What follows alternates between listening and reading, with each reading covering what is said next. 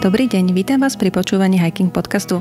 Volám sa Sonia Meka a môjim dnešným hostom je Tomáš Dražil, riaditeľ Národného parku Slovenský raj. V dnešnom podcaste sa budeme rozprávať nielen o tom, akú prírodu tu môžete vidieť, ale aj o skúsenostiach s relatívne nedávno sprístupnenou roklinou kysel so splavom Hornádu a o plánoch na prenajom pozemkov od súkromných vlastníkov. Dobrý deň. Dobrý deň, prejem.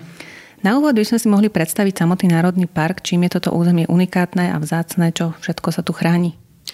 Eh, určite eh, mnoho návštevníkov pozná Národný park Slovenský raj. Som presvedčený, že väčšina Slovákov eh, ho navštívila a my sme samozrejme umiestnení na Slovensku, zhruba na prechode stredného a východného Slovenska.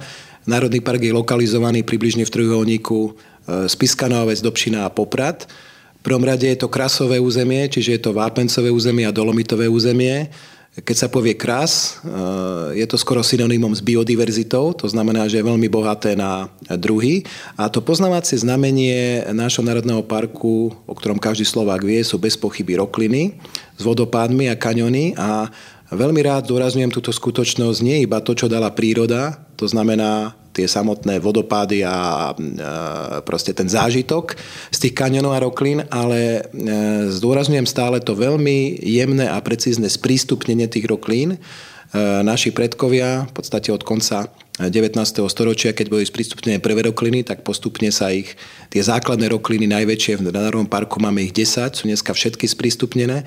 To veľmi jemné a citlivé sprístupnenie rebríkmi, stúpačkami, e, reťazami, mostíkmi, tak toto je podľa mňa v regióne Strednej Európy unikátne a jedinečné a trúfam si povedať, že nemáme e, takéto územie takého, takejto kvality ani v okolitých štátoch. E, ne, neznamená to, že v okolitých štátoch nie sú rokliny ani kaňony, sú o mnoho hĺbšie a bohatšie, ale buď sú nesprístupnené vôbec, alebo sú sprístupnené nazvem to takým e, na štýl západnej Európy, že jednoducho úplne bezpečne, že nastúpite nejaký drevený vysutý chodník a idete stále tým chodníkom bez, úplne bezpečne, ale bez dotyku s tou prírodou. Čiže my skôr preferujeme niečo také a veľmi sa snažíme aj na správe Národného parku uchovať ten v úvodzovkách divoký charakter slovenského raja v tom, že trošku sa návštevník aj zmočí, E, trošku môže prekvapiť aj e, naozaj tá e, vysoká voda v tých roklinách a určite neplánujeme rokliny sprístupniť spôsobom, že nastúpite v suchej belej na nejaký vysutý chodník na začiatku idete až hore. Je to o tom, aby si aj ten terén aj trošku sa s ním žil, aby si ho doslova nejakým spôsobom prechodil. Tak toto podľa mňa je naozaj unikátne a tento jemný balans, ktorý ľudia aj poviem, veľmi citlivo vnímajú, už sa možno pri ištom detaile poviem, eh, nám často teraz eh, píšu turisti, že v podstate sa im zdá, že už je veľa železa v roklinách, že by radšej privítali tie drevené originálne rebríky, mení sa to z hľadiska bezpečnosti častokrát na stupačky, nerezové a tak ďalej, tak tento veľmi jemný balans je veľmi ťažko nájsť. Takže v prvom rade rokliny, to je poznávacia značka Národného parku bez pochyby. E, turisticky mimoriadne atraktívne. Náš národný park má najhustejšiu sieť turisticky značených chodníkov zo všetkých národných parkov aj chránených oblasti na Slovensku. Neviem presne teraz to číslo, ale na 1 km štvorcový územia pripadá skoro 2 km turistických chodníkov, takže všetky najväčšie atrakcie sú na tých turistických chodníkoch, návštevník má možnosť vidieť. Bombonikom v Národnom parku je Dobšinská ľadová jaskynia bez pochyby, Svetové prírodné dedičstvo Unikát, číslo 1, no a akcentujeme v posledných rokoch náš taký najväčší objav, prírodný a to sú kopanecké lúky s rekordnou biodiverzitou. Skutočne neexistuje momentálne na svete známejšie miesto, kde by na malej škále na ploche polkrát pol, pol metra bolo viacej rastlín, ako rastie tu práve na tých kopaneckých lúkach. Kopanecké lúky ležia na horskej ceste medzi Dobšinskou ľadovou jaskyňou a Vernárom a myslím, že už z historického hľadiska toto bola lokalita, kde každoročne miestni obyvateľia to udržiavali kosením aj pastvou. Tu e, naozaj vidíme e, ten vývoj, ktorý postihol Slovensko, môžeme si povedať, po druhej svetovej vojne, zmenou režimu, zmenou tých vlastnických pomerov a následne teda zmenou režimu znova v 1989 a ako do toho vstupuje ochrana prírody, pretože tie luky skutočne patria občanom z obce Vernár, Samozrejme, občania ich e, sú možno 300-400 rokov staré, práve e, zistujeme tú genézu, ako sú staré, čiže to neboli tu od pamäti, od nepamäti. Teda na tomto mieste bol originálne les, už ten les bol bola to vápnomilná búčina druhou veľmi bohatá, ktorá dávala predpoklady, že tu aj tá bohatá luka vznikne a proste ak prišiel človek, konkrétne obyvateľstvo Vernára, to sú Rusíni, Valaši, teda z doby valaskej kolonizácie, okolo roku 1500-1600 tu v podstate prišli, usadili sa tu a oni vlastne tie lúky vyklčovaním lesa vytvorili a tá kosa toho človeka vernárskeho v úvozovkách ich vypracovala do tej dokonalosti aj z hľadiska biodiverzity. Samozrejme, človek e, e, z Vernára neoceňoval tú biodiverzitu, ale oceňoval tú kvalitu tej tej hmoty toho sena, samozrejme druhotne áno, že tým krávkám určite viacej chutí, keď tých bylín je tam viacej a nie je to nejaká monotónna tráva. A v podstate boli pevne zrastení s tou pôdou stáročia, e, bola to ich jediná obživa, okrem práce v lese tak jednoducho je veľmi zaujímavé a pre mňa až nepochopiteľné, že do roku 1975 tu nevzniklo družstvo. Raz tu, e, v 50. rokoch tu vzniklo vernári družstvo, ale ľudia sami, neviem, ako sa to podarilo v tých ťažkých časoch, to aj zrušili a jednoducho užívali tie svoje súkromné pozemky do roku 1975 bez dotácií, bez všetkého. Jednoducho každý vedel, kde tá jeho e, úzká rolička, to sú také pásiky, tie luky boli rozparcelované zhruba 20 metrov širokými a možno aj kilometr dlhými pásmi. Celá dedina tam prišla, v podstate v auguste na prelome júla a kosila. E, tieto lúky, či je to relatívne nedávna doba, 1975 a mňa osobne veľmi mrzí, že keď to družstvo vzniklo v roku 1975, tak samozrejme družstvo bolo v obci Hranovnica, čo je ďalej, na tie lúky je E, priamo z toho družstva 25 kilometrov, čiže logicky sa prestali menej využívať, boli tam nejaké pokusy prejsť na pastvu a neskôr aj tá pastva e, v podstate zlyhala. Čiže v 89.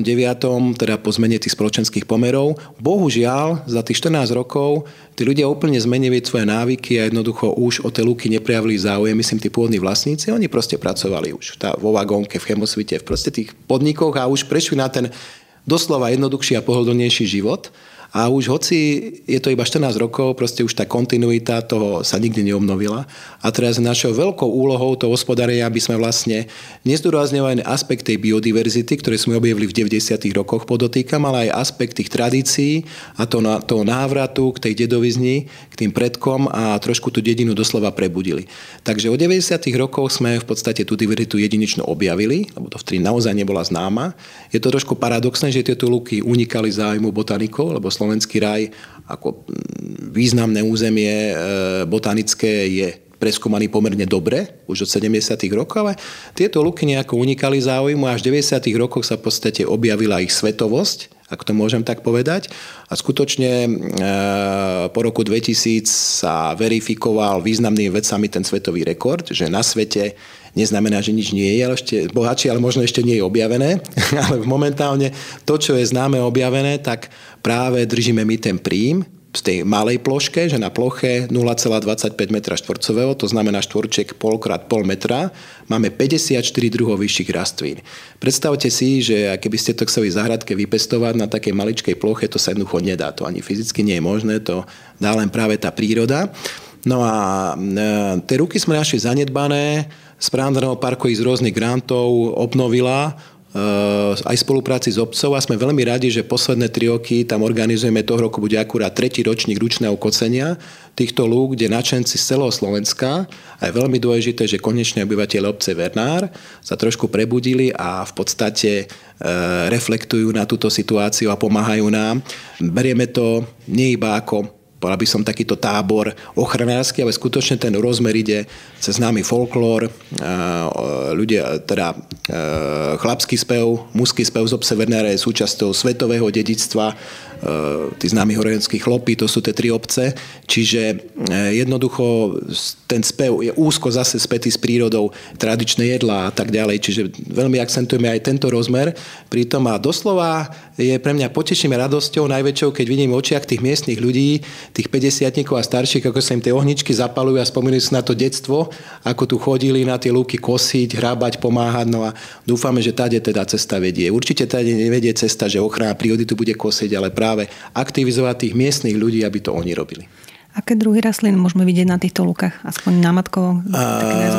Áno, áno, je to, je to veľmi v podstate bohaté spoločenstvo, ono zakvitne od e, jara a kvitne do neskorej jesene, tak na úvod začíname tým známym šafranom. On e, slovenský je známy aj tým a dokonca sa už robia exkurzie tu za šafranom. Tá južná časť Národného parku, lúky v okolí Dobšinskej ľadovej jaskyne, v okolí Stratinej dediniek. Je to už aj známe e, v tlači. E, v podstate hodne tých fotiek, čiže začíname šafranom, potom ide ten prvosienkový aspekt, tie lúky kvitnú najviac na začiatku júla.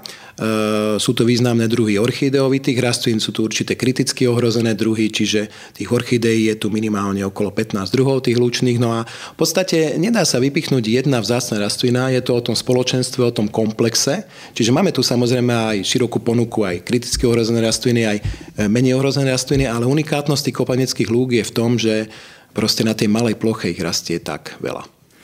Na území Národného parku žijú nejaké endemity, teda druhy rastlín alebo živočichov, ktoré nenájdeme inde? Áno, samozrejme aj to a našim takým e, symbolom e, je poniklet slovenský, ktorý je teda e, takmer slovenským endemitom, to znamená, žije na Slovensku, alebo rastie na Slovensku, presnejšie povedané, s jedným presahom v jednej doline v doline Chocholovskej v polských Tatrách, takže v podstate môžeme povedať o tomto slovenskom endemite, že je, že teda tá rastlinka je takmer slovenským endemitom. Je to symbol Národného parku. Máme vo svojom logu Slovenský raj má pravdepodobne jedný z najbohatších populácií e, na Slovensku tohto, tohto druhu. Samozrejme, endemita čisto len pre Slovenský raj, e, či už ríši rastlín alebo živočíchov, úzko špecializovaná nemáme, tak ako je na Muránskom planine Daphne arbuscula, ale toto nie je, nie je dôležité, lebo v podstate e, dôležitá je to, že tá diverzita Národného parku na malej ploche, park má necelých 20 tisíc hektárov, teraz po zmene hraníc máme 19 314 hektárov presne, čo je relatívne malá plocha. A máme tu v podstate viac ako tisícku druhov vyšších rastlín. Máme tu viac ako momentálne známy skoro 3000 druhov motýlov, čo sú skutočne raritné hodnoty. No a napriek tomu, že Národný park je doslova popredkávaný množstvom turistických chodníkov, tak sme radi, že žijú tu stabilné populácie e, veľkých šeliem, my tak nazývame, vo svojom slengu sú to v podstate tri zvieratá. Vrcholové predátory u nás vlk, medveď a rys. Čiže máme tu skutočne stabilné populácie aj napriek tej masovej náštevnosti. A e, samozrejme dravé vtáky, tým, že je to členitý relief, tak e, opätovne slovenský raj veľmi významný pre hniezdenie orla skalného, orla krikľavého, sokola stiahovavého. Uvidíme, či sokol rárok momentálne je neznámy, možno časom príde ku nám opäť. Ešte z tých konkrétnych lokalít by som sa rada pristavila pri Travertinovej kope Siva Brada a skalnom meste Drevení, ktoré takisto patria do vašej územnej pôsobnosti. E, sme radi áno, že ten slovenský model ochrany prírody nebolo to vždy, ale e, niekedy po roku 2000 sa urobila tá organizačná zmena, že v podstate, aké som nastúpil na správu Národného parku Slovenský raj v roku 1994, tak e, správovali sme u územie čisto Národného parku a ochranného pásma. A po roku 2000 sa urobila organizačná zmena, vznikla organizácia štátna ochrana prírody a vtedy sa aj preozdelili kompetencie, že ten výkon ochrany prírody nemáme iba v tom samotnom Národnom parku a ochranom pásme, ale aj v tej tzv. voľnej krajine, čiže nám konkrétne prislúchajú okresy Spiskanové, Zlevoča a Gelnica, čiže pali nám do vienka aj tieto travertiny pri Spiskom podradí a som veľmi rád, lebo uh, jednak je to obohacujúce, odborne, nerieši teda iba tú problematiku parku. Na druhej strane máme možnosť ovplyvniť aj tie interakcie, ktoré s Národným parkom súvisia, pretože Národný park nemôžete oplotiť a uzavrieť do škatulky a jednoducho tá výmena génov, výmena populácií, migrácia zverí hlavne je teda extrémne dôležitá. Čiže bez ochrany toho celého komplexu, toho keď to prehnanie nazvem, Karpatského lesa alebo západokarpatského nevieme zabezpečiť ochranu tých druhov v Národného parku. Čiže sme radi, že to máme. Je to naša taká druhá výkladná skriňa a podarilo sa nám tam veľmi pekné obnovy práve Uh, tie travertiny boli známe, či Sivá brada, či Dreveník, či Sobotisko, či Pažica boli známe podstate v minulosti za grofa Čákyho boli staroštia spásané ovcami a boli tam krásne krasové stepy, niečo také podobné ako v slovenskom krase nájdeme, čiže ale uvedome si, že sme desiatky kilometrov od krasu severnejšie na hranici rozšírenia a e, tieto veľmi zarastali. Práve v socializme čas bola dokonca zalesnená. No a teraz prácne ich pomaličky obnovujeme a sme radi, že sme tam tiež rozbehli tých miestnych polnospodárov a už pomaličky nám tam pasú. Nie sú to teraz ovce, sú to väčšinou kravy, ale nevadí, hovedzí dobytok a jednoducho sa nám podarí tie, krá, tie stepy opäť obnovovať do svojej pôvodnej nádhery. Sú na pohľad kvetnaté, e, návštevníci, keď prídu na sivu bratu dreveník koncom mája, vtedy je to najkrajšie, vtedy to tam kvitne. Ovplyvnila nejako návštevnosť Národného parku pandémia koronavírusu? Samozrejme razantne ovplyvnila. My e, v podstate dlhodobo e, v našom Národnom parku Máme zavedený systém ščítania návštevníkov. Podotýkam v prírodnom prostredí iba na turistických chodníkov spočítavame, čiže nezaujíma nás v podstate koľko ľudí býva v hoteloch na území Národného parku alebo na chatách sa rekreuje, ale počítame ich na zhruba 15 stanovišťach priamo v teréne. Systém je už dlhodobo vyskúšaný, odskúšaný, tým pádom sa dajú dáta porovnávať, lebo sú zberané rovnakou metodikou. Dvakrát e, máme e, letné sčítanie, to znamená v júli a v auguste a raz máme zimné ščítanie. No a kým oproti roku 2019, e, ten rok 2020, keď prišiel prvýkrát COVID, znamenal celosezónom sumáre 30-percentný prepad návštevnosti v Národnom parku, ale paradoxné, že zase mesiaci august sme zase mali úplne absolútny rekord tej dennej návštevnosti parku, čiže tá sezóna bola značne nevyrovnaná tá jar bola úplne slabúčka, ten prepad bol obrovský, ten úľavku sruba dosahoval tie hodnoty roku 2019 a jeseň bola opätovne slabá. Sú to samozrejme s opatreniami, aké, aké boli zavedené. Ehm, skôr možno tento rok sa nám ako je trošku iný, lebo minulý rok možno tí ľudia viacej sedeli doma, keď to tak môžem povedať. Tento rok je to aj ľudsky pochopiteľné, už v podstate to obmedzenia si trvajú príliš dlho, ale stretli sme sa s takým paradoxným javom, že čo neboli sme ma nadšení. Znova opakujem, náš národný park je turistický mimoriadne prístupný, je tu množstvo tých chodníkov a nie sme radi preto, že ľudia chodia mimo turistických chodníkov nejak masovejšie a to sa nám teraz práve prejavilo pri tejto pandémii kde aj s tými návštevníky rozprávam, že prečo sú mimo, no tak jednoducho je to bola tá obava, že na tom turistickom chodníku má nechce sa stretnúť s ďalšími ľuďmi, hej, tak ide radšej do tej divočiny, aby bol sám. No a keď je to už veľa, tak už proste tieto ško- to škodí naozaj. To sú vec bicyklistov, chodcov, skialpinistov mimo tých chodníkov, takže trošku sme mali tento problém. Dúfam, že sa to dostane do normálnych kolají, lebo znova podotýkam, tie najväčšie atrakcie sú naozaj na tých turistických chodníkov a v podstate ten náš park je maličký a chceme tu mať tie veľké šelmiaté dravé vtáky, oni sú na to hlucháne, oni sú proste na vyrušovanie citliví. Takže nevadia im vôbec absolútne pohyb po turistických chodníkoch, to má už v tých svojich vzorcoch správania nacvičené, ale jak proste človek nájde možno pár stoviek metrov od toho chodníka a ide okolo medvedieho brlohu, tak to práve nie je to práve orechové. Viete z týchto dát vyhodnotiť, ktoré lokality sú najviac navštevované? Samozrejme, dlhodobo sa nám ukazuje, že e, Dobšinská ľadová jaskyňa bez pochyby, ale to je trošku ako samostatná vec, lebo to je jaskyňa. No a potom Suchá Bela a Prielom Hornádu. Tieto lokality hrajú príjm, to je v podstate tretina návštevnosti je e, v Suchej Belej, tretina návštevnosti je v Prielome Hornádu s tým, že tie dlhodobé pozorovania sa ustálili zhruba na tých 50% návštevníkov zo Slovenska a 50% návštevníkov cudzích. Dominuje samozrejme Česi, Poliaci, Maďari, okolité krajiny, ale slovenský raj mm, robíme to ščítanie, sa pýtame, odkiaľ ľudia prišli, zistujeme tieto preferencie, prečo prišli, odkiaľ sú, tak sú naozaj mm, tá môže stovka krajín tu už bola, keď nie viacej z toho celého sveta. Samozrejme, tá pandémia s tým zakývala úplne tak, že minulý rok sme mali prvýkrát v histórii ščítania v rámci e, spočítavania 95% Slovákov a teraz pri zimnom ščítaní bolo úplne 100% Slovákov, čo je absolútne logické. Na rozdiel od iných národných parkov na Slovensku má slovenský raj zonáciu. Je fungovanie so zonáciou v niečom lepšie alebo horšie než v tom klasickom modeli, kedy Národný park je v treťom stupni ochrany a v rámci neho sú maloplošné rezervácie s vyšším stupňom? No samozrejme, e, je to v prvom rade tá zmena e, systému, ktoré podľa môjho názoru prehľadnejšia k návštevníkom, keď máme systém štyroch zón v našom národnom parku. Zóna A má 5. stupeň, je tá najprísnejšia ochrana, ten bezzásahový režim. Zóna B v našom ponímaní je to 4. stupeň, máme tam iba lesy a tá by mala časom zmiznúť a sú tam čas lesov, kde je nazvem takto trošku opravný manažment, do týchto porastov majú zlú štruktúru, sú presmrečené, takže sa dovoluje určitý časový horizont do nich zasahovať. Hovorím o horizonte 10, 20, maximálne 30 rokov.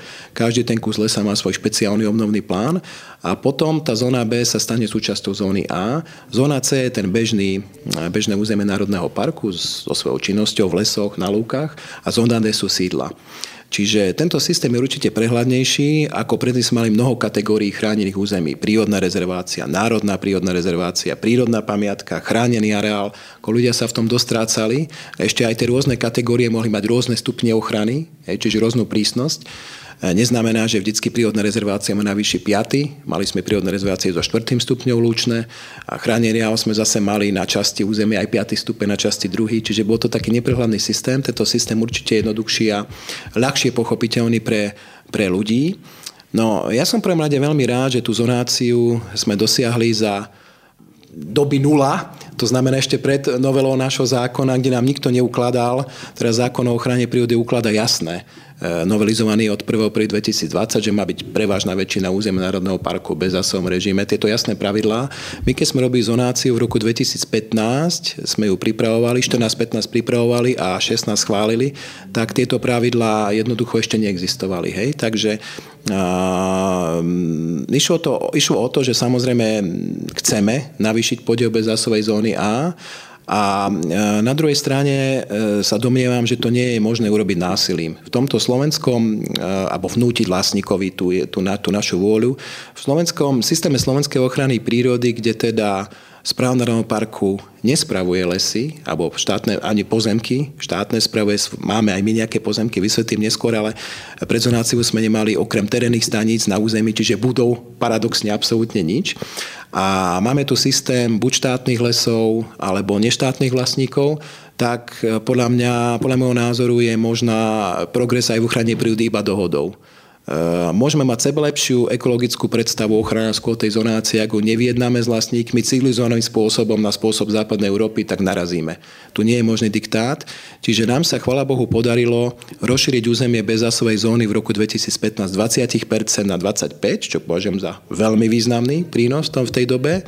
E, zaviedli sme inštitút zóny B, to znamená práve tých, kde máme zluvnú ochranu a práve riešime ten, ten, ten špeciálny manažment v lesoch.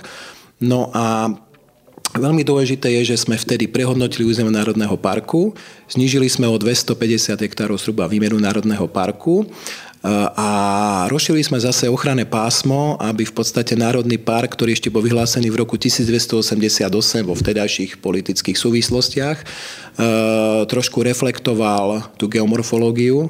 Veľmi mi záležalo na tom, aby do parku alebo do ochranného pásma padla celá tá karbonátová, tá krasová doska Národného parku, čiže zase významne sme rozšírili ochranné pásmo na Dobšinej, ktoré nebolo zaradené a naopak redukovali sme ochranné pásmo v Ornátskej kotline, kde zbytočne sme mali v ochrannom pásme obce, intravilány obci vlastne to výslednou podobou zonácie sme dosiahli stav, kde to na, e, kde par bol trošku redukovaný, ale ochrana vo vnútri sa skvalitnila, sprísnila, hej, aj čo, o čom svedčí aj ten náraz zóny A.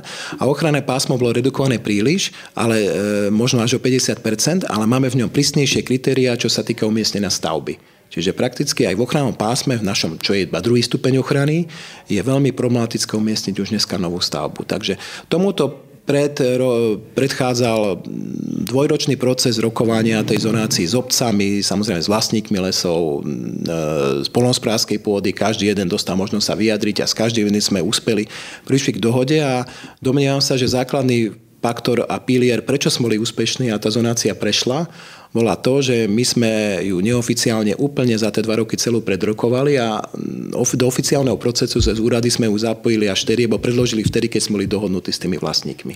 Beriem zonáciu, ešte dokončím, ako, pro, ako proces, stále ako proces, neberiem, že to je definitívne.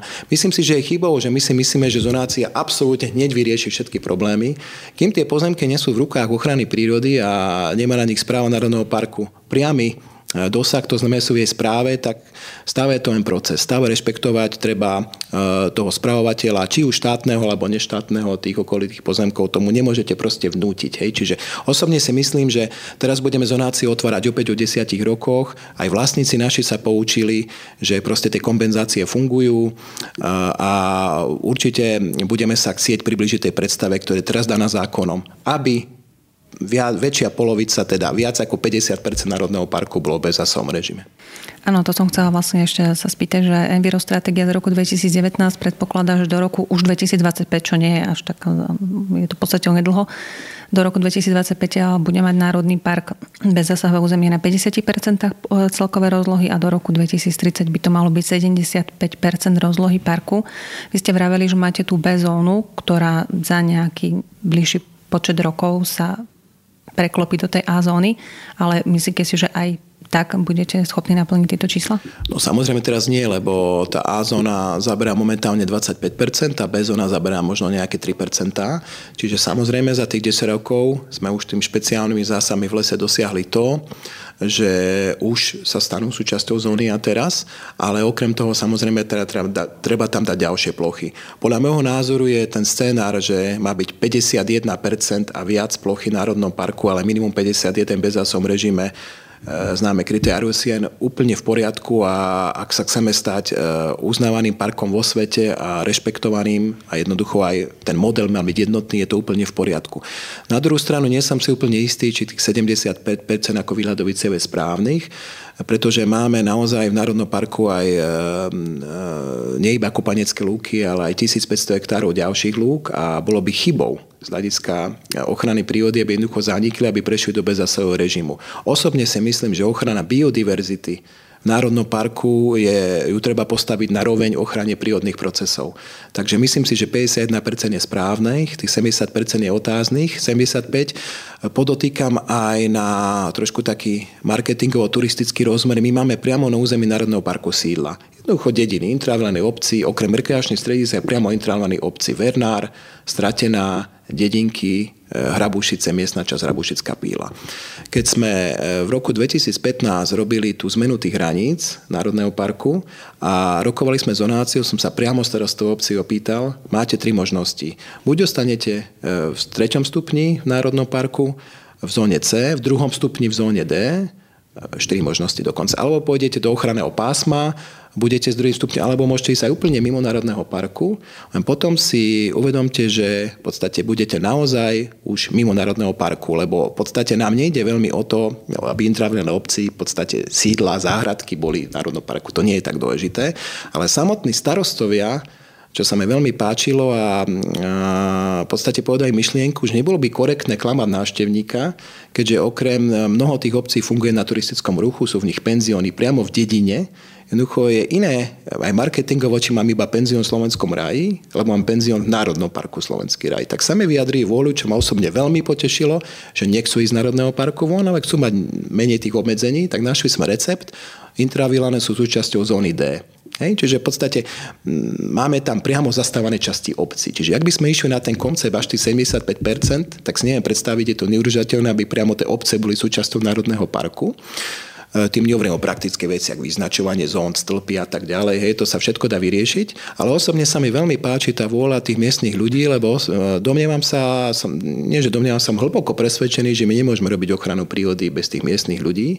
A keď nepresvedčíme miestnym obyvateľom, že ten národný park je na, na prospech veci, jednoducho je to príležitosť e, pre ich lepšie živobytie a majú výhodu oproti obciam, e, ktoré sú mimo Národného parku, tak potom sa nám nepodarí tá ochrana prírody, ani ten Národný park nebude fungovať. Tak my e, možno robíme trošku, trazíme takú inú cestu ako ostatné národné parky, ale považujem za extrémne dôležitú tú spoluprácu s miestnym obyvateľstvom. To znamená, mám na mysli obce, samozprávy, či už starostov, či poslancov, miestnych podnikateľov, vlastníkov pozemkov, či polnospodárských, či nepolnospodárských. Neznamená, že je tu raj na zemi, aj keď sa voláme slovenský raj. Samozrejme, ochrana prírody je v prvom rade o limitoch a ochrana prírody je to brzdou logicky toho rozvoja, ale e, musí v tých územiach dôjsť k nejakému rozumnému rozvoju a proste tí ľudia musia ten národný park, tí miestni obyvateľia brať za svoj.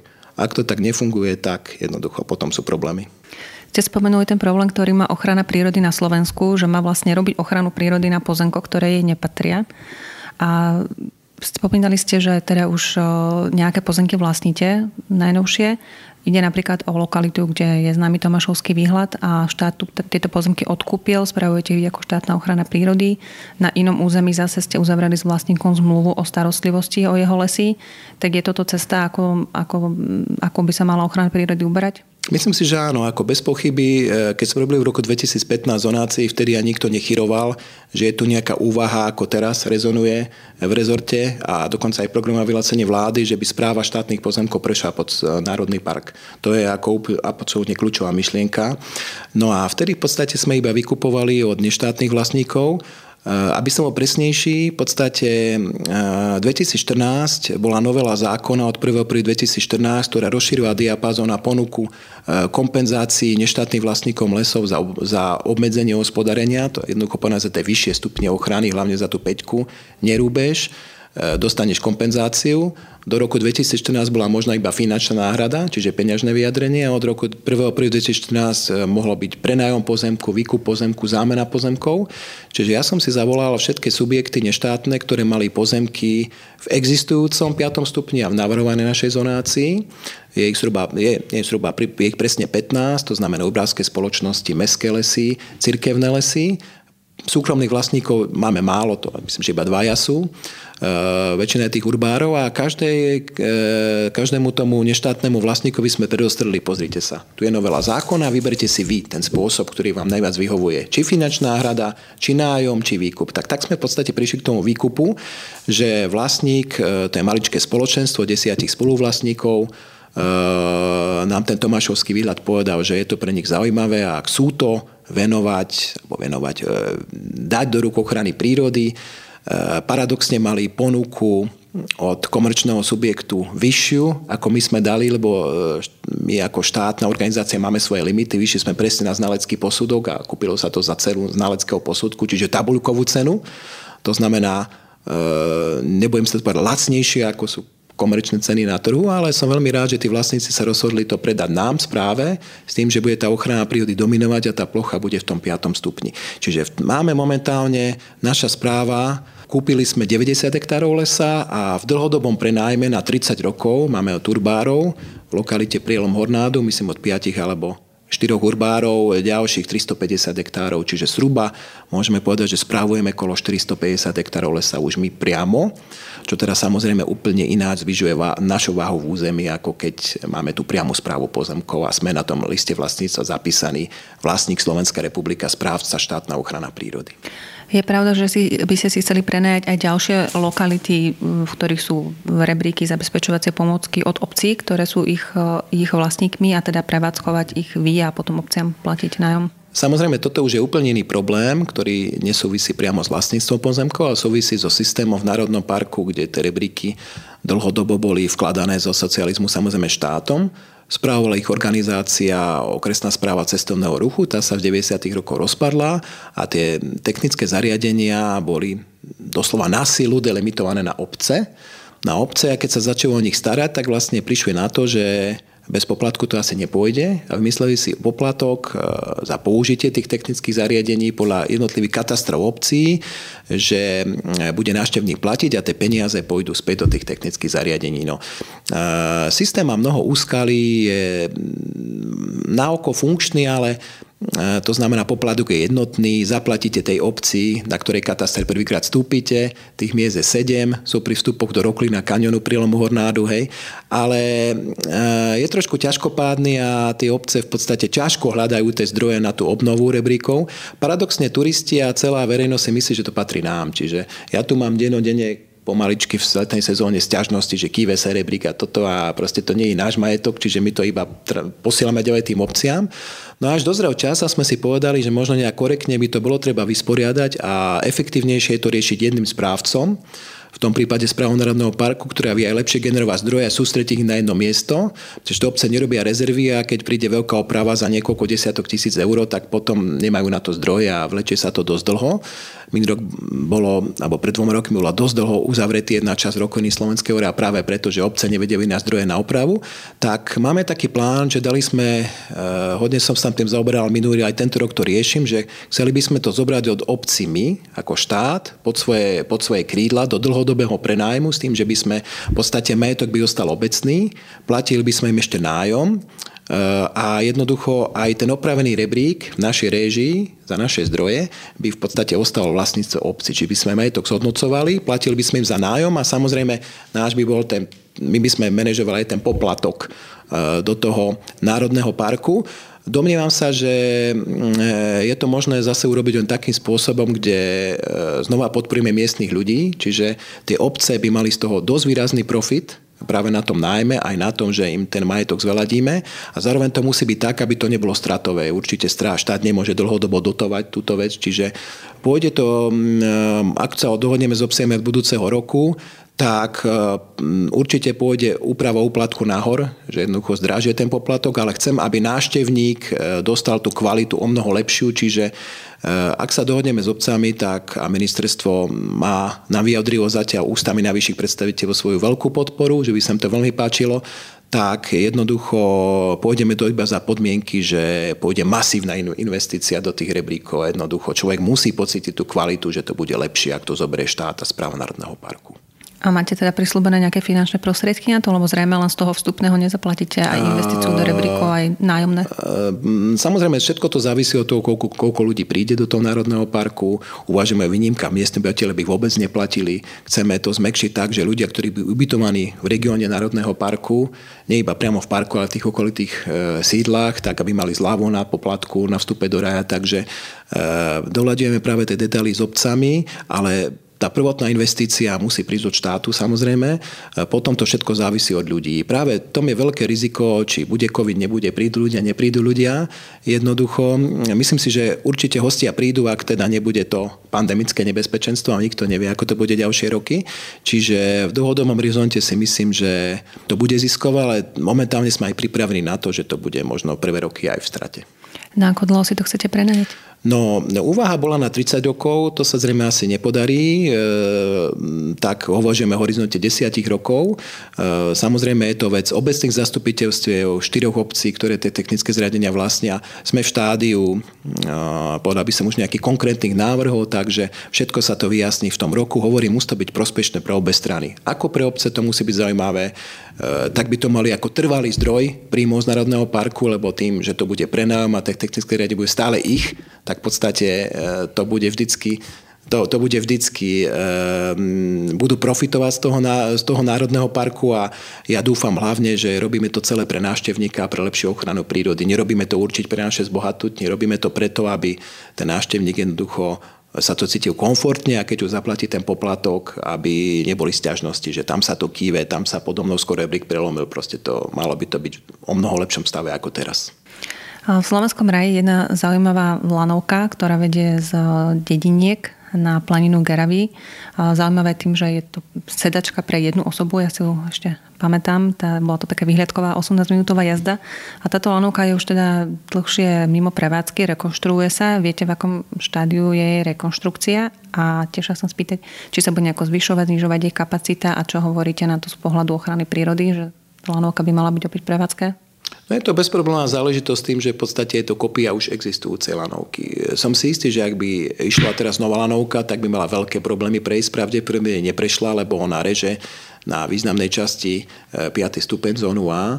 Takže, ale tým, že ide o rekonštrukciu existujúcej trate v tom istom dizajne, v tom istom štandarde, tak tým pádom v podstate aj e, my to berieme, že nejde o navýšenie kapacity, čiže budú naozaj tie jednosedačky tam, mne sa trošku aj páči, že to bude taký retro štýl možno nejakým spôsobom. Samozrejme, bicykle sa tam budú dať vyviezť hore a tak ďalej. Urobili sme v návštevnom poriadku nové cyklotrasy z Gerau, takže tá prepravná kapacita mala byť rovnaká.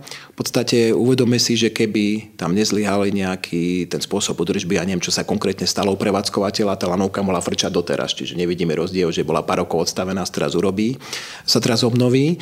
Podľa mojich najnovších informácií by v podstate plánovali to spustiť tento rok, ale sú tam ešte nejaké zádrhele, tak dúfam, že sa obci, dedinky v spolupráci s Krajskou organizáciou cestovnou ruchu, ktorá je ten hlavný investor tej lanovky v podstate nejak to podarí dotiahnuť a pôjde to. Samozrejme, my apelujeme na to skôr tie následné veci, lebo bude to atrakcia treba riešiť potom následne E, že tam prídu ľudia na tú lanovku, e, čo je fajn, ale treba riešiť problém parkovísk, e, problém toaliet, problém stravovania a tak ďalej. Čiže stále apelujeme na samozprávu a na príslušné organizácie, aby aj na toto mysleli, lebo v podstate mi rok ešte ani lanovka nešla a boli tie horúce dni v auguste a tie denníky nám kolabovali, proste policajti tam museli regulovať dopravu dva týždne, tak to tiež není to boh vie čo. Pre Národný park, ale viem si to predstaviť, čiže je to určite príležitosť pre rozvoj tej južnej časti Národného parku Slovenský raj a opakujem ešte znova, nemáme absolútne problém e, s dizajnom lanovky, keď v podstate iba kopíruje to, čo už tu bolo, takže je to absolútne bezproblémové. V roku 2016 sa formou zaistené cesty sprístupnila roklina Kysel. Tá bola zatvorená po požiari v roku 1976 a zaistená znamená, že to nie sú tie bežné rebriky, aké poznáme z iných roklín, ale je tam oceľové lano, na ktorom sa treba istiť pomocou feratového úvezu tak je to už vlastne 5 rokov, od kedy ste to spustili. Aké máte skúsenosti s prevádzkou tejto feraty? No, treba povedať, že to sú úplne novatorské myšlienky. E, aktivity ekoturizmu, ktoré zaviedla správa Národného parku Slovenský raj, mám na mysli nielen tú ferátu e, v Kyseli, ale aj splav Hornádu, sú v podstate prvé dve lastovičky, e, ktoré sa nám podarilo zaviesť do praxe a ich aj manažujeme a myslím si, že tade by mala ísť aj cesta, aby ochrana prírody národné parky mali e, v podstate takto na tomto princípe fungovať. E, pretože Dosiaľ je praxou takto, že ochrana prírody alebo správy národných parkov a chránených oblasti dávajú to svoje stanoviská k zámerom druhý, buď ich podporia, nepodporia, podporia s podmienkami, ale nemenežujú priamo aktivity, čo si myslím, že je chybou. Samozrejme, chce to trošku viacej z našej strany aktivity, snahy a aj práce, nepopieram, že stalo to hodne práce, ale povedali sme si, že ak teda máme pustiť aktivity, ktoré región vytrvalo žiadal, minulosti tu boli, ale potom sa zakázali, keď vznikol Národný park. E, kysel sa nezakázal tým, že vznikol Národný park, ale tým, že vyhorel samozrejme. Keby nevyhorel, je dodnes štandardne sprístupnený a tými rebríkmi, ale keď kysel vyhorel, tak jednoducho boli to veľké komisie, rebríky sa demontovali, padali tam skaly, bolo to nebezpečné, hovorili sa, že to bude 100 rokov zavreté, ale nikdy sa treba otvorene priznať, e, keď som študoval veľmi podrobne tie materiály z toho 1976. roku, tak a neskôr nikdy sa nehovorilo, že kysel sa neotvorí. Samozrejme, po tých 40 rokoch, po tých 30 už zhruba bol veľký tlak v regióne, že otvorí to, obce to chceli, štandardnou formou rebríky, dokonca boli pripravené tam vyslať čaty robotníkov, ktorí by ten nanosy sutín spod e, o, e, vodopádov, aby tie vodopády opätovne odkryli, lebo tá tvár sa významne zmenila. V podstate tým, že e, ten ničivý požiar zničil do veľkej miery stromy a prehorela pôda, tak do roky napadalo spusty kameňov a vy teraz nejdete po originálnom dne, ale idete po vrstve sutiny, to znamená rôznych balvanov previazaných so, s, s kmeňami stromov, hlbokých, teda e, šír, hrúbky 1 až možno 20 metrov, hej, čiže nedeť po tom originálnom dne. Zaujímavé, ten potôčik sa tam, si to tam našiel svoju cestičku, niekde sa stráca. No a v tom je tá e, e, sila prírody, že aj nám poskytá unikátnu príležitosť aj napriek tej katastrofe, požiar bol založený človekom a tak ďalej, hej, nebol prírodný, ale v podstate mm, nechcem to zľahčovať, aj požiar relatívna bežná vec v historickom vývoji a v prírodnom vývoji Národného parku Slovenský raj. Sme na krase a v ľahko zápalnom prostredí, tak na, na tom dne rokliny sa nám vytvorili unikátne spoločenstvá, práve tých známych e, devecilov, ľudovo nazývané tie lopúchy, čo sú v Národnom parku. Oni produkujú takú typickú vôňu. Je to druh devecil kablikovej. Veľmi typická vôňa v Národnom parku Slovenský raj v Roklinách. Práve mnohí ľudia mi hovoria, že toto im sa zafixovalo z toho raja v pamäti, tá vôňa tých, tých devecilov. No a najkrajšie práve tie spoločenstva sa paradoxne vyvinuli potom požiare na tej súti v Kyseli, Uh, už nehovorím, že je to biotop európskeho významu a takto. Čiže mali sme zdravé vtáky, sa tam usídlili vo veľkom, uh, samozrejme medvede v Rokline. Proste zver za tých 30 rokov si tam našla určitú oázu pokoja, pretože tým, že hovorím, že máme ostatné rokliny veľké sprístupnené, tak v podstate napríklad zver nemá možnosť sa cez deň napiť, lebo stále sú tam ľudia, tak svoje cykly musela prispôsobiť a ten, ten kysel bol jedinou tou roklinou v podstate veľkou hlbokou, hlbokou, kde e, nebol človek. No tak sme veľmi uvažovali a mali sme všetky páky v rukách, že v podstate to neotvoriť e, ten kysel jednoducho, prišla tu natúra, mali sme mandát, 5. stupeň, tá rezervácia je, bola dlhodobo e, v kyseli od 76. roku, čiže jednoducho neotvoriť to. No ale zvažovali sme a povedali sme si, že tak poďme, skúsme to otvoriť, ale máme to myť pod dozorom. Urobme to v prvom rade ako neštandardnou formou, že keď 9 rokov je sprístupnených štandardne rebríkmi stupačkami, urobme tú ferátu, ktorá predstavuje paradoxne najmenší zásah do toho prírodného prostredia, e, ani ju veľmi tam nevidno. A bude to taká rozdielová túra a som rád, že toto naše e, e, tvrdenie sa, teda ten náš predpoklad sa potvrdil. Rozdielová túra zmysle v tom, že ak človek tu zvyčajne už chodia teraz do raja iba na víkendovky, už to nie sú týždenné pobyty, ale proste, že urobím si jednu roklinu a ako druhú už nehľadám roklinu a niečo iné tak buď si prejdem kanion pri Hornádu z stúpačky, alebo idem do toho kysela. Hej. Čiže je to rozdielová vtúra v tom zmysle, že ho vyhľadáva ten návštevník ako niečo iné, aby nešiel dvakrát po tých rebríkoch, hoci v rozdielných roklinách, ale v tom istom type terénu a v tom istom type sprístupnenia. Takže jednoducho, skutočne je to taká čerešnička na torte, ten kysel a som rád, že sa nám podarilo sprístupniť a povedali sme si teda, že máme nad tým absolútnu kontrolu. A nebojím sa povedať, že ten aspekt eko je v tom, nie iba v tom, že každý návštev sme to spoplatnili a každý návštevník dostane brožúrku v slovenskom anglickom jazyku, aby sa trošku dozdelával aj o tej prírode ak má záujem, ale e, v tom, že sme si povedali, že ak by, dali sme tam sezónny uzáver po vzore Tatier, a hovoríme, ak by sa tam niečo pokazilo, že jednoducho tí ľudia budú devastovať ten kysel, tak jednoducho to zrušíme na tvrdo. No chvála Bohu sa to nepotvrdilo. Trošku možno tá ilúzia moja, konkrétne promujeme e, kysel ako divočinu, najväčšiu divočinu v Národnom parku, pretože treba e, priznať, že ak, Sloven, ak v Suchej Beleste masová návštevnosť spadne strom, tak jednoducho my ideme a ten strom prepílime aby ten návštevník e, ľahšie prešiel. A v tom kyseli sa práve snažíme uchovať ten charakter tých pionierov, že ľudia majú pocit, že prvýkrát tu idú tou roklinou, hej, samozrejme treba prekračovať tie stromy, maximum, minimálnej miery robíme tie úpravy, samozrejme chodníček sa už časom trošku vyšlapal, Uh, takže uh, sme aj ten úsek prvý, ktorý ide takou roklinou, roklinovitou časťou, uh, jednoducho najprv tam ferátu nedali a učíme sa aj my na svojich, ako, nechcem povedať chybách, ale ten vývoj nám dáva e, príležitosť vylepšiť nejaké veci. A práve to, čo som myslel, že keď, keď tam projmujeme tú divočinu aj v tých našich letáčikoch, v tých brožúrach, čo návštevník dostane, ľudia sú rôzni. Niekomu sa to páči, vizu sa išiel bos, niekomu ako bolo dobre, že mal vo výbramách vodu. A väčšina ľudí tam nadávala a začala sa do, do svahov liepať, čo už bola nejaká erózia, tak sme si povedali, že dobre, urobíme ešte ferátu aj dole. A teraz máme prvých 200 metrov v kyseli, ako človek hneď do rokliny, zdanlivo nezmyselne, pol metra nad vodou alebo meter nad vodou robenú ferátu a jednoducho je to len preto, aby sa človek nenamočil, ale ukázalo sa, že aj vždy sa nájdeš nejaký iný rozmer, ľudia sa tam učia to prepínanie a na takom zdalom úseku, kde by aj nebolo treba tá feráta, lebo človek naozaj môže po kameňoch alebo po vode prejsť, tak sa tam vlastne učí, učí tomu systému a už príde na tú ferátu skutočne náročnejšiu, kde sa tie vodopády prekonávajú, už príde vycvičený, už sa vie prepínať. Lebo do toho kysela nám chodia jednak fajnšmekry, skutočne ale chodia tam aj v podstate ľudia, ktorí sú úplne bežní. No. Samozrejme, máme aj e, takéto ohlasy od sferátistov z celého, e, čo pochodili celú Európu, že ak je to sme to mohli komplikovanejšie urobiť a neviem čo ako.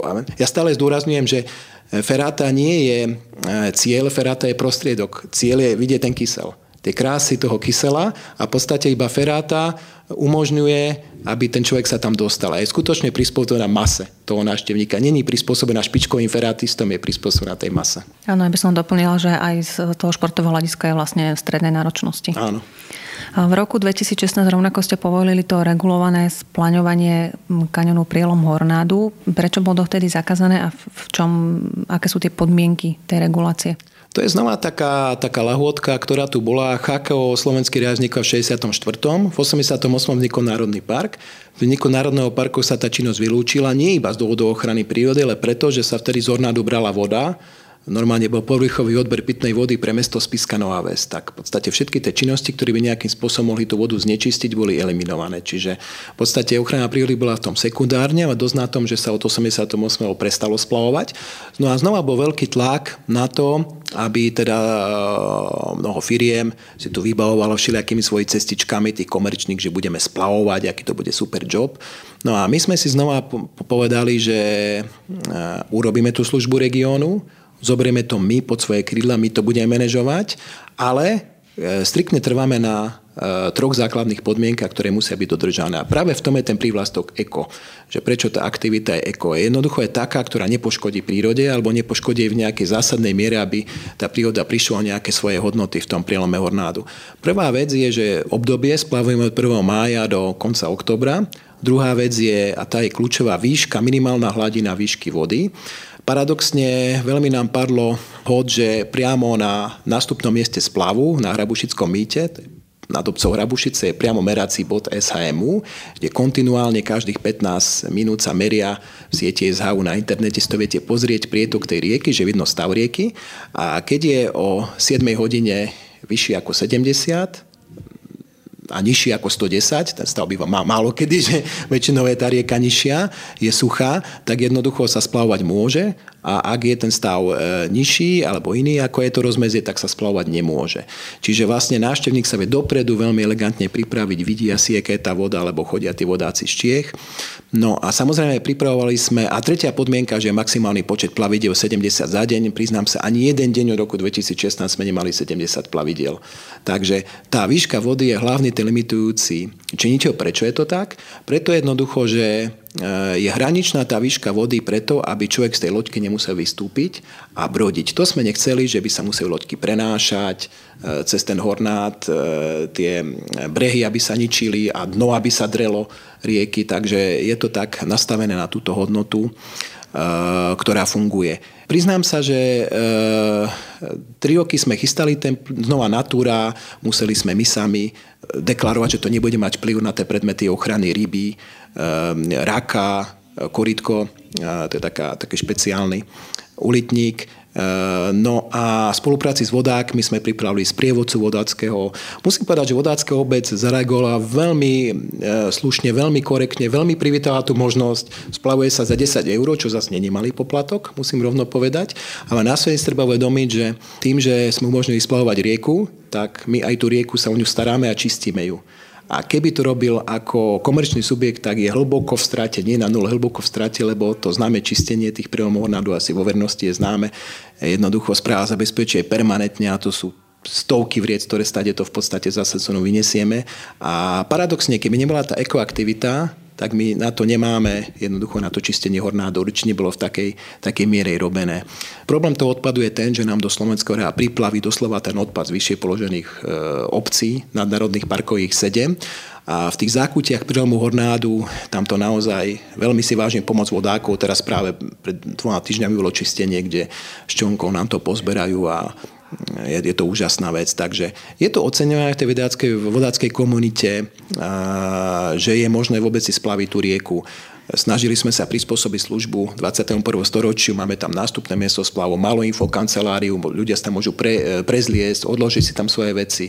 Čiže snažíme sa tomu návštevníkom trošku tak vynsť ústrety, ale hlavne limitujúca tá voda. Čiže my tých objednávok máme, tie dnes sú vybukované, ale v podstate, keď nie je voda, tak striktne trváme, že tam na tú vodu nepustíme a obávam sa, že ak by to mal znova sa vrátim k tomu nejaký subjekt komerčný, kde by sme iba štandardne, niekto si podá žiadosť, správa sa vyjadri, určí podmienky, tak by sme tam E, každý druhý deň kontrolovali, či tam pustil na vodu, nepustil na vodu a keď majú vlastné režix, tak to vieme e, urežírovať. Keby bol nejaký problém opätovne, že nejaký druh, rastlinný druh nejakého živočícha kolabuje v priame hornádu, tak znova vieme tú aktivitu nejakým spôsobom regulovať, ale ukazuje sa, že za tie 4 roky e, nie je treba. Mňa, čo veľmi teší, je fakt ukáznenosť. My máme tam nejakú určitú kontrolu, vieme, kto na černo splaví a za tie celé 4 roky sme možno mali 5 čiernych splavov a to boli občania Polskej republiky, ale skutočne ako je, je toho minimum. Znova na Ferátu takisto e, máme monitorovanú a tých stupov čiernych je minimum. E, toto je jediný príklad, kedy som doslova poviem, dal v Slovenskom ráji pokyn, že ak niekto porušuje, ak by sme podali tú pomocnú ruku na ten splav, že je možné realizovať, s podmienkami je možné a na ferátu ísť tam, tak e, ak sú v zákaze, že som mimo období, tak vtedy trvám na to, aby tí ľudia dostali pokutu. E, inakšie v Národnom parku samozrejme e, slovenský občas tí strážci nejakú pokutu dajú, ale 99,99% priestupkov riešime dohovorom. Ešte by som mala takú organizačnú otázku. Hovoríte, že splav máte vybukovaný, čiže keď niekto chce ísť plavovať, musí sa prihlásiť cez ano, web cez rezervačný systém. Uh-huh. Vyšli sme aj tak v ústretí návštevníkom, že preferujeme rezervačný systém, ale potom sú ešte vyhlásené hodiny, že keď je tam náš pracovník, že môžete prísť aj miestny bez rezervačného systému alebo zavolať nám už strážcovia a dohodnúť si. Snažíme sa, aby každý klient nejakým spôsobom bol uspokojený a ak je voda, niekto kľudne si splaví. Uh-huh. A vstup na ferátu sa nerezervuje takto? Nie, nie, nie. Vstup na ferátu je absolútne voľný. Len samozrejme s, s lískom, s poplatkom. Mm-hmm. Takisto. Či by som sa vrátila trošku k ochrane prírody. Aktuálne robíte projekt na záchranu sisľa pasienkového. Koľko sislov tu žije a prečo ich stavy poklesli a v čom spočívajú tie opatrenia na jeho záchranu? Je to projekt, ktorý v podstate e, manažuje a hlavným partnerom je organizácia BROS, Bratislavské regionálne ochránske združenie. Štátna ochrana prírody je partner, je to projekt celoslovenský, ktorý v podstate je to projekt LIFEový na 7 rokov, masívny projekt z Európskej komisie, ktorý v podstate e, dáva určité ciele a cieľom je zväčšiť populáciu sisla na Slovensku. No, Spíš má to šťastie, nie iba Národný park, ale priamo Spíš, že sú tu jedny z najlepšie uchovaných populácií už e, sisla na Slovensku doteraz, čiže svedčí to aj našej pochválim sa trošku dobrej ochránskej práci, že sa nám tu podarilo tej populácie uchovať, lebo sisel znamená intenzívne využívané lúky a pasienky, zväčšaté pasienky. Čiže jednoducho, kde v tej polnospodárskej krajine nepasiete dostatočne intenzívne, sisle nie sú. Čiže je to o tom prvom rade nájsť tých, e, tých gazdov, tých hospodárov, ktorí sa o to budú starať a u nás v podstate, kým na iných lokalitách Slovensku je dôležitá aj reintrodukcia a na zaniknuté miesta sa dajú, u nás skôr ide o to, že zlepšiť stav tých populácií na lokalitách, ktoré tu sú. A sme rádi napríklad, že aj ľudia, akí do Národného parku, a nie od Činkovale z Ďurkovca, tak tam na tom mieste nad Lomom v Spiských Tomášovciach je teraz momentálne farmička, kde máme miestne hospodára, má tam kozy, a ovečky a v podstate vypása intenzívne presne to sislovisko a dostáva podporu, že dostane e, nové ohrady, e, dostane nejaké zariadenie na pitnú vodu, nejaké ekovýchovné aktivity tam chceme urobiť. Hej. Čiže je to vyslovene o tej podpore tých polnospodárov. E, na, oproti kapitule spiskej je veľmi dobrá lokalita, volá sa Pažica, tam opätovne sa zistilo, že tá jednoročná kozba Sislovy nepostačuje a treba intenzívnejší manažment, tak ide sa priamo z projektu postaviť maštál, mesto Spiske potradie, sme veľmi radi, že náš partner to zobral pod svoje krídla, že priamo mesto tam zabezpečí nejakých ľudí, ktorí budú pásť, čiže to znamená postaví sa mašta, zo zdrojov projektu sa nakúpia zvieratá, ovce v tom prípade a bude sa využívať. Čiže to o ničom inom návrate k tomu tradičnému hospodáreniu v tej krajine. Nehoraz o tom, že ten sisele doslova, keď tak trošku prežijem, také marketingové zviera v úvodzovkách, že je veľmi milé na pohľad a veľmi dobre sa takto ochrana prírody predáva. Áno, tak o tom asi by vedeli rozprávať aj Národnom parku Moravská planina. tak tam sú samozrejme na tých bielých vodách to je ako vlajková loď slovenských sislých lokalít jednoznačne. Na Spiši máte ešte jeden projekt, ktorý je zameraný na záchranu unikátnych dubín. Tam ide o čo? Áno, toto som rád a hovorí to o tom, že prečo považujeme za dôležité, že nerobíme iba Národný park ochranu prírody, ale aj tie, tú okolitú krajinu, tak tam v podstate je to o tej najjednoduchšej natúre, o tých proste územiach, e, kde sú cené lesy. E, v tom druhom stupni ochrany nehovoríme o nejakom bezásahu, hovoríme o zachovaní typu biotopov. A na spíši e, unikátnym vývojom v podstate keď to tak trošku preženiem, tou zvláštnou klímou, takou kontinentálnejšou a historickým vývojom sa nám zachovali určité lokality dubových lesov, ktoré sú už na Slovensku jedinečné a nikde inde sa nevyskytujú. Iba tu, v rámci celého Slovenska je výskyt jedného naturovského biotopu, dubovo-hrabov lesov lipových, ktorých majú takých pendantov najbližších až Polsku. Eh, no a eh, vyhlásili sme ich do siete Natura 2000 a práve tu sa ukazuje ten paradox, že v podstate, ak by sme išli na nejaký bezasový režim, tak by ich odsúdil na zánik tieto, tieto dubiny. Jednoducho by podrástli hrabom, lipou, javorom a nebolo by to svetlé dubové lesy. Takže práve oni si vyžadujú veľmi intenzívny manažment a staročia boli obospodarované ako nízke lesy. Vyrúbali sa na palivo raz za 30 rokov. No a teraz sa stretávame paradoxne tým fenoménom, že my ako ochrana prírody naháňame tých miestnych lesníkov, aby intenzívnejšie tam hospodárili a podporovali toho duba. Dub je svetlomilná drevina, potrebuje svetlo, čiže a čo, čo potrebuje? Potrebuje chrániť proti zveri, pretože ten spíš je strašne prezverený, je to mnoho jelenie zvery a v podstate darí sa nám toho duba pestovať iba v oplotku. Čiže ak to tak preženiem, Eh, ak nám nejaký ten žalúd spadne, tak ako nezožerú diviaky, tak sadie maličký stromček dubový jednoročný zožerú tie jelene. Takže išli, išli sme eh, ku cirkevným lesníkom, to je majetok eh, Spiskej kapituly rímsko-katolíckej cirkvi, s ponukou, že teda my im dáme oplotky z určitých zdrojov z projektov a oni jednoducho začnú toho duba pestovať. Sme veľmi radi, že našli sme spoločnú reč a oni pozberali žalúde z tých miestnych dubov, vypestovali sadeničky, spoločne sme ich vysadili do toho oplotku a máme tam taký vzorový objekt, kde budeme skúmať, ako to ďalej e, bude fungovať. No a keď budeme úspešní a ten dub bude odrastať, tak ideme to rozšíriť na celý ten, celú tú naturovskú lokalitu. Takže e, ochrana prírody je skutočne mnohovrstená a je omylom, ak teda samozrejme verejnosti sa často to žijú iba na problematiku národných parkov, tých bez zásahov a tých kritérií a tak ďalej, ale proste naozaj má mnoho vrstiev, tá ochrana prírody je častokrát, paradoxne vidíte, pri tom Sislo, Sislovi je to o intenzívnom polnospodárskom využívaní a pri tých dubinách je to paradoxne v intenzívnom lesníckom využívaní. Hej. Takže naozaj e, sme radi, že tá naša práca je tak, tak zaujímavá, keď to tak môžem povedať. Tak ďakujem veľmi pekne za rozhovor. Počúvali ste pravidelný štvrtkový podcast Hiking.sk. Moje meno je Sonia Meka a môjim dnešným hostom bol Tomáš Dražil, riaditeľ Národného parku Slovenský raj. Ďakujem pekne. Ďakujem aj ja za príležitosť vystúpiť. Dovidenia a tešíme sa na vás opäť o týždeň.